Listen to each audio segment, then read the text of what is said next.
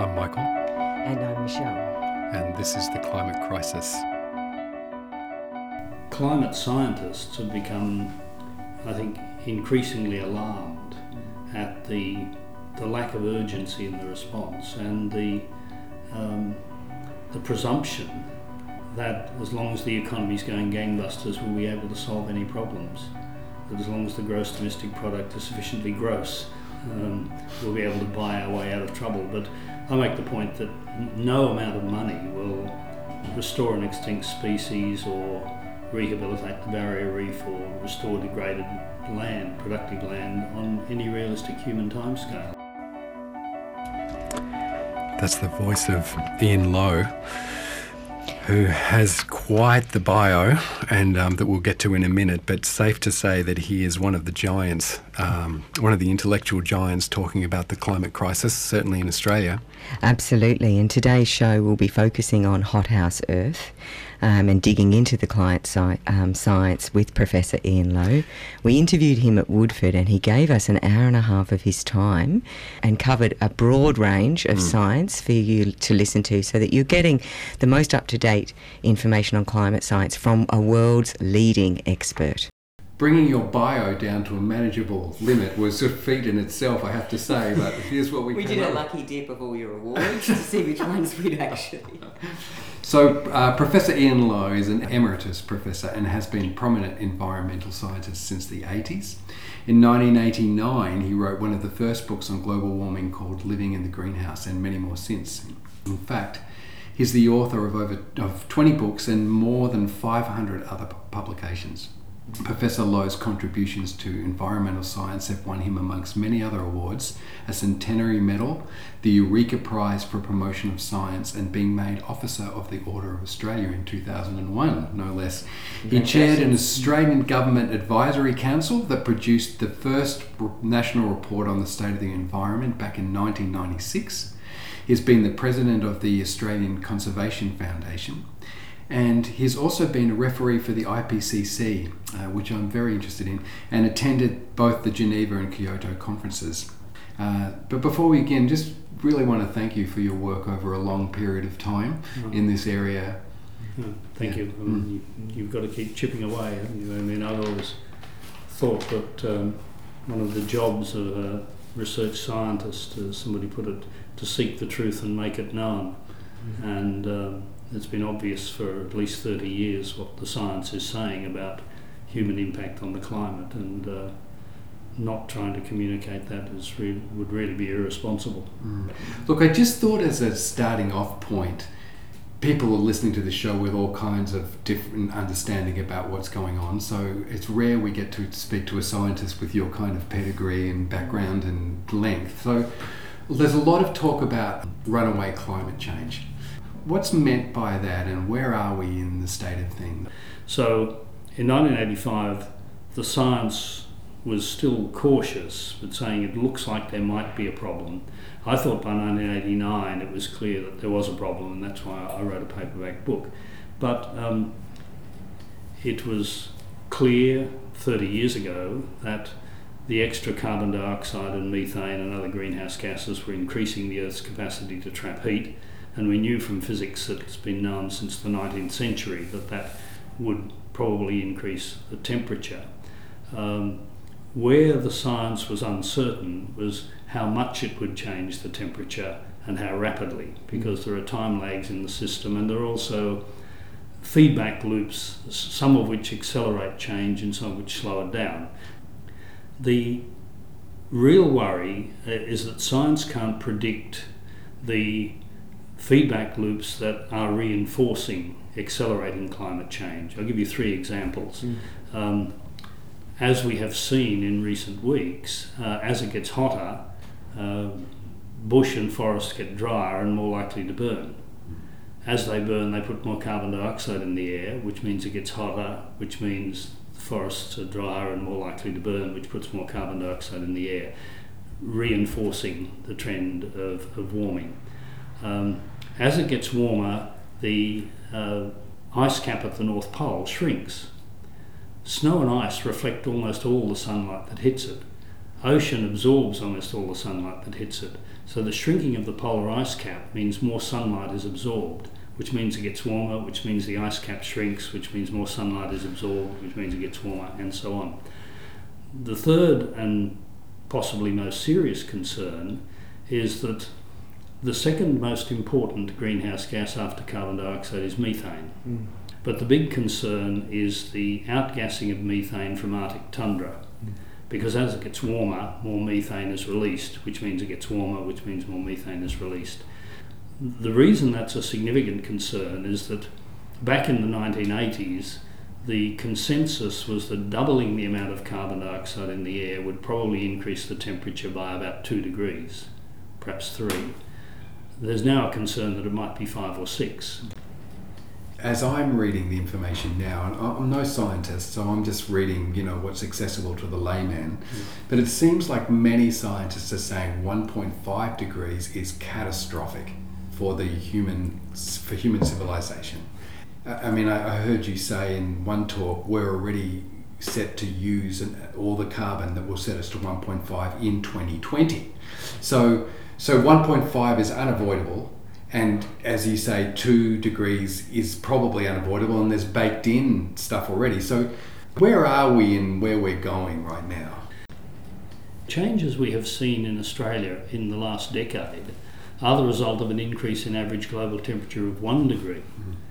Uh, you know, bleaching of the, the coral, uh, longer and more severe bushfire seasons, more frequent extreme events, and so on. Mm-hmm certainly at 1.5 degrees, most of the world's coral reefs will be gone, um, and food production will be significantly affected. Two degrees is pretty disastrous for human civilization. And I saw one paper recently that said beyond two degrees, Miami and Bangladesh cannot survive because the, the atmosphere will keep warming even if we take stronger action than anyone believes possible at the moment. The atmosphere will keep warming for 100 years, and the sea level will keep increasing for several hundred years. So, um, low lying areas uh, are already doomed. Talking about 1.5, 2 degrees, and interestingly n- enough, in the weather, uh, that was our hottest and driest December on record. Yes. And uh, they also said in that news broadcast, which I only just heard, that Australia is averaging 1.5 degrees uh, above pre industrial levels already. already. It's yeah, yeah. It's, it's, incredible. And one of the things that wasn't included in that, which Ian did share with us, is when we think about temperature increase, we have to realise that two degrees or 1.5 degrees isn't democratically distributed. So in some areas, it's going to be, you know, sometimes 10 degrees um, yes. higher. Yes. So, you know, yes. Yes, making it very difficult. Australia is set to be one of the hotter countries. That's right. Mm. Yeah, I heard um, that the Irish Prime Minister called Australia the canary in the coal mine. Mm. And uh, I think he also said if the environment was a coal mine, yes, would be up to our knees in canaries. Oh, running low. Can you feel the flame,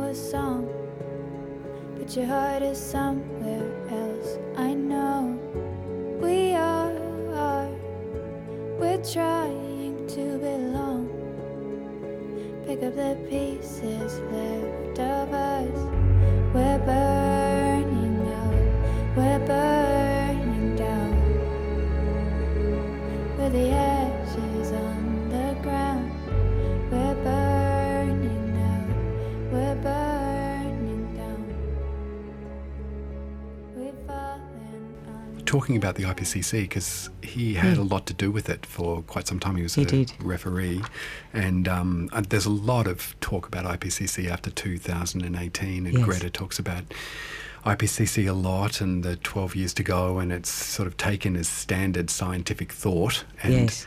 I've heard many different things about it, and I got a chance to address some of those things with Ian. And because he served on the IPCC. Um, I don't know if you were actually on the board or you were an No, advisor. I, I was a referee. You were a referee. Their, reports. and so that means you they send the reports to you and you double check them. yeah, is that essentially? check yeah, know, that the, the, the report is an accurate reflection of the science that it draws Yes. on. Yes. So so obviously the IPC came into you know high focus in 2018 when they said that released their report and said we have got 12 years left. You know, but the people that I've spoken to that are sort of connected with these things have said that that IPC the IPCC report first of all it's really dated by the time it comes out because Yes. of peer review etc. Yep, yep. and it's also heavily influenced uh, by governments wanting them to say something else. So, as someone who's been close to the IPCC, how accurate actually is that? Well, it's the cautious, conservative, lowest common denominator of what is absolutely ir- irrefutable science. You know, what gets into the IPCC reports are things that you know, not even the governments of Saudi Arabia and Australia and uh, um, Japan and the United States can find any flaw with. It's the cautious, conservative, lowest common denominator, and, and that means that almost invariably things are significantly worse than the IPCC report. Typically, the IPCC reports are three or four years behind where the scientific analysis is. With one of our shows and we were talking about the science of climate change and someone posted up Judith Curry they always seem to bring her out. Oh, um, she's a climatologist and a skeptic a climate skeptic. Yeah. and she says that you can't project future climate because of the uncertainty monster. I mean, Judith Curry is one of, you can count literally on the fingers of one hand, reputable climate scientists who are still not convinced. In the 1980s, the majority of scientists thought it was too early to say that human activity was changing the climate. By about 1995, the, the scientific community overwhelmingly had accepted it. There was still a minority who said they weren't convinced, and that minority's got smaller every year Yeah. and you can now literally count them on the fingers of one hand. And I think the proof that climate science is reputable Mm. Is that we are seeing now the trends that the climate science was saying 30 years ago Mm. we would see. The only criticism you could make is that they've probably understated the pace and scale of change because we are seeing in 2019 changes that the climate science in the 1980s was saying we could see by 2030. As you're talking about all this, the facts just seem so clear. Sometimes I wonder why this is even remotely a debate. I don't know if you're uh, familiar with the book Merchants of Doubt by uh, Oreskes and Conway. I could write it down. Basically, it analyses the campaign of orchestrated misinformation by the Mm. tobacco industry Mm. after it became clear in the 60s that it was shortening the life of half its customers. And um, the argument actually couched it in these terms um, doubt is our product, that you can't prove the science is wrong, but if you cast doubt on it, that um, makes the political climate for enforcement of restrictive action difficult. Makes it more likely that you'll be able to continue selling your product. And what they show is that the techniques used by the fossil fuel industry, once they realised that the climate change issue was serious, are exactly the same as those used by the tobacco industry 30 years earlier, and in some cases, exactly the same uh, academic spokespeople Amazing. uh, have been wheeled out Amazing. to say, you know, the science is uncertain, uh, there's no grounds for interfering in a profitable industry. I read an article, I think in the last week or maybe in the last two weeks, w- which outlined the um, marketing budget of fossil fuel companies to create doubt, you know, to basically market doubt around climate denial. 200 million a year they're spending combined. So I had a few questions for Ian Lowe as well. Very happy to um, have such an expert in the midst, and he's actually, among his many many books, written a book about population growth um, called Bigger or Better. And I was sort of interested with these projections um, about the environment and how we're going to survive. And I wondered how can the Earth sustain this growing population and what his thoughts were on this. If you go back to the first global models, the first report to the Club of Rome, The Limits to Growth, published in 1972, what it said was that if the trends of growth in population, resource use, uh, industrial production, agricultural output, and pollution were all to continue, we would reach limits within 100 years, i.e., by 2070. But the most likely result would be economic, social, and environmental collapse um, in the middle decades of this century, sort of starting around 2030. Now, the really worrying thing is Dr. Graham Turner of CSIRO recently did an analysis with 40 years of data from 1970 to 2010. And basically, we're right on track. Mm-hmm. You know, if our aim was to produce social, economic, and environmental collapse in, in, the middle decades, we are, are right on track. Uh, and that population curve peaks about 2030 mm-hmm. and then goes steeply downward as a result of increasing inability to provide food mm-hmm. and probably fighting amongst ourselves as things get more difficult. Mm-hmm. And that's not a very bright future. Mm-hmm. And the interesting thing is that the Club of Rome also said none of those trends is inevitable. And it's entirely possible to redirect the trajectory of human development. People think that the technology that I would argue has caused the problems uh, is going to fix the problems, particularly geoengineering. And the problem with that argument is that you can never change only one thing in a complex system. Mm. So, for example, there are people who say, uh, I don't know, we, we should generate artificial clouds to uh, stop some of the sunlight coming in, to uh, slow down the rate of increasing temperature. But if you stop sunlight coming in, that affects your ability to grow crops and produce food, uh, because there's no way of producing clouds that shade the cities but don't shade the growing areas. um, we're, we're still cosmically ignorant of the complexity of natural systems. Our history is littered with examples of people changing something and finding that there are a range of unexpected consequences. And climate change is the most obvious example. When you put all these things together, have we created the possibility of our own extinction?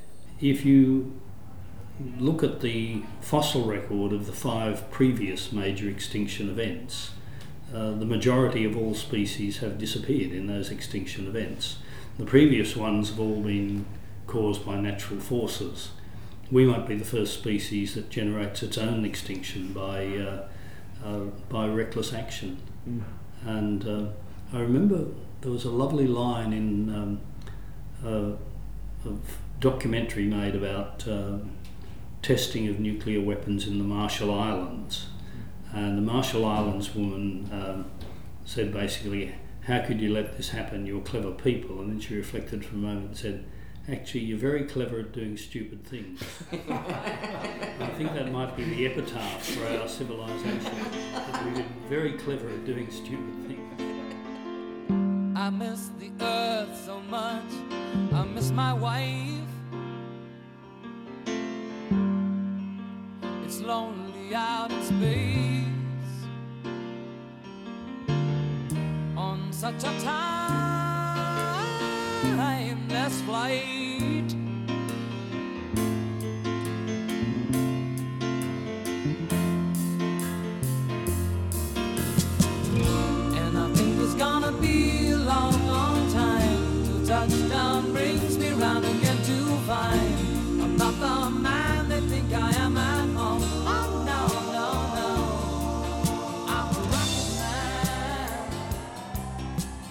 Covered a bit of territory already, but he was right there, and I just so wanted to speak to him about um, the IPCC Paris meeting, the Paris Agreement that was um, designed to keep temperature, global temperatures down below two degrees, and. Uh, you know, how possible is this and where are we going with that? And read so much about it, so why not speak to an expert? The goal of the Paris Agreement was to try to limit the increase in average global temperature to 2 degrees. But uh, almost no country is doing enough to meet that Paris target. Australia certainly isn't. I mean, we're relying on creative accounting. The fact that we met our ridiculously generous Kyoto target to say that uh, we don't really need to do anything. Basically, the US is doing very little. Uh, China isn't doing as much Saudi as it needs Arabia. to. India, Saudi Yes. Arabia. When the Australian Academy of Science said in 2014 that to have a 50 50 chance of keeping the increase in average global temperature below 2 degrees, global emissions need to peak by 2020 and go steeply downwards. Now, by the time people are listening to this, it will already be 2020. If you seriously believe that global emissions will peak this year and go steeply downwards, I want to know what you're smoking and where I can get some. Because I mean, there's no credible evidence uh, Yes. that global emissions will peak this year. In fact, it's very hard to be optimistic they'll peak by 2030 unless there's much more urgent action than we see at the moment. The fundamental problem, I think, is the, the presumption that the economy is the be all and end all. I mean, I give a specific example. If I say to politicians that the Great Barrier Reef is a unique natural ecological system that we need to protect, you can almost see their eyes glaze over. But when you point out that it supports a $6 billion a year tourist industry that employs 60,000 people, well, this is serious. We've got to do something about it. It's um, the it really is the height of irresponsibility to be talking about opening new coal mines or extending gas production from the Northern Territory, which governments are seriously talking about, uh, to create jobs and economic activity in the short term, uh, when we know in the long term that's going to be disastrous. It's, it seems like that's the only thing that influences the conversation is dollars. Seems like that's the only thing that people are really caring about, or only thing that has any political clout. I mean, the really annoying thing is that we have the technical capacity to solve the problem. I mean, with concerted action, we could convert Australia totally to run off renewable energy with storage within a decade. But it's the lack of political will that's the real problem. And um, the conclusion that politicians might realistically draw from the election of Donald Trump and Boris Johnson and Scott Morrison that uh, any half plausible line of bullshit will persuade people that there isn't a problem and that uh, you can go on with business as usual. And my argument is that the economy gives us things that we want, but increasingly it gives us things that we don't actually need and Of which we have to be persuaded by clever marketing to want. Whereas natural systems give us the things we absolutely need, like breathable air, drinkable water, the mm-hmm. capacity to produce our food. Mm-hmm. And I remind people that every molecule in your body was once part of the natural systems of this planet. And every molecule in your body will, in time again, be part of the natural systems. We're just a temporary rearrangement. And we are just as dependent on natural systems as gum trees or galahs or goannas or garfish. And we really should recognise that. I mean, I, I, I do wonder, given given that's the mindset of the culture that we're in, and given the time that we're in, and th- that we're heading way above uh, 1.5, you know, and in the short term. Hmm. As a scientist, you know, I have my own feelings about this from the science that I read, but hmm. you're obviously way deeper in it. Do you, do you feel there's any hope? There's no rational grounds for hope. Uh, I was invited in 2000 to give a paper on the topic Can Civilization Survive the 21st Century? And I said if you're a gambler, you wouldn't back us with stolen money because hmm. we don't show any sign collectively, uh, even of recognising the scale of the problem, let alone having the political will and the social institutions to deal with it.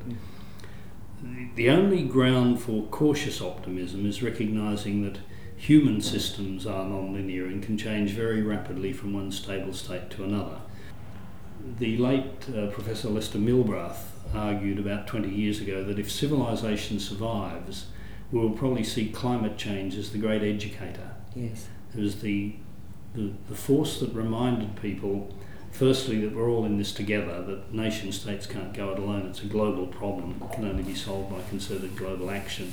And secondly, it's a dramatic reminder of the cost of exceeding the limits of natural systems. Uh, The optimist in me says, uh, while there is no rational basis to be optimistic, and all of the the big social changes that we now take for granted, like women having the vote or ending slavery, uh, started with a small minority of dissident people. Mm. Uh, persuading their neighbours and their friends and their relatives that what we were doing was morally unacceptable, mm. and eventually changing the overall political climate. So, um, the reason I keep talking about climate change and other environmental issues because I remind people that even if climate change wasn't happening, we would still be in serious environmental trouble. I mean, we've mm. precipitated the sixth major extinction event in the history of the planet. We're losing species at a rate comparable with the five previous major extinction events because of destruction of habitat and introduced species and chemical pollution. Uh, there are other serious problems, mm. um, but unless you make people aware of the problems, there is no possibility, even in principle, of there being a concerted reaction. If enough people know about it and enough people are sufficiently concerned, then sooner or later our leaders will be dragged kicking and screaming into, into acting. And will it be? Will, will the human action be in time to meet what the, what's activated on the planet already? Well, I mean, one problem is the long time lags in the system. The carbon dioxide we're putting in the atmosphere today uh, will still be there at the end of this century. Mm. Uh, there are very long time lags in the system. That's why people talk about a carbon budget, mm. that the total carbon budget for keeping the increase in average global temperature below 2 degrees will, on current trends, be used up by 2030. Mm. So, unless the world has decarbonised significantly by 2030, there is no prospect, even in principle, of keeping the increase in temperature below 2 degrees.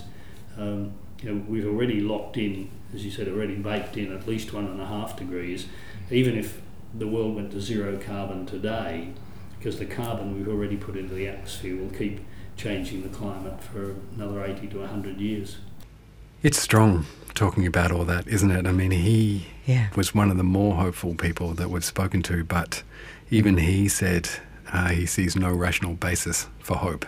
Mm. I mean, he, I think his thing was his he was hoping along the lines of, well, human systems can change really mm, fast. Yeah, non-linear ways. And perhaps that leads this change. But I mean, my, you know, my personal mm. feeling is the, the Earth systems don't rely on human systems. Human systems mm. rely on Earth systems. So even mm. if our systems change super fast, it doesn't necessarily fit in with what is going on in the Earth. But I hope he's right. I hope if there is a sudden change and I hope he's right. What can I say?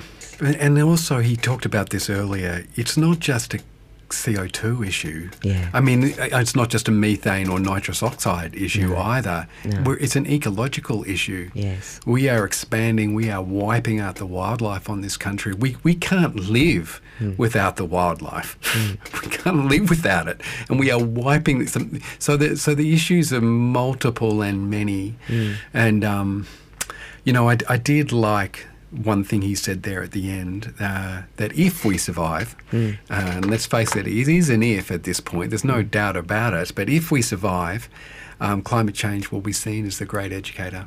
Yes, I really love that as well. You know, there's there's realities about our place in nature. You know, as we've had this whole sense of dominion over nature, and we're having, you know, I think this sort of starting to restore some real truths that we are in, we are totally into interdependent and dependent on this system. Hoping the voters just might have noticed, seems to have exhausted its currency. So he sang as he watched and waited till election time. We need a climate change policy. When I was a young man, I carried my pack and I lived the free life of a rover. From the Murray's green basin to the dusty outback, I waltzed my Matilda all over. Then in 1915, my country said, son, it's time to stop rambling, cause there's work to be done. So they gave me a tin hat and they gave me a gun. And they sent me away to the war. And the band played Waltzing Matilda as we sailed away from the quay. And amidst all the tears and the shouts and the cheers, we sailed off for Gallipoli. Oh, well, I remember that terrible day when the blood stained the sand and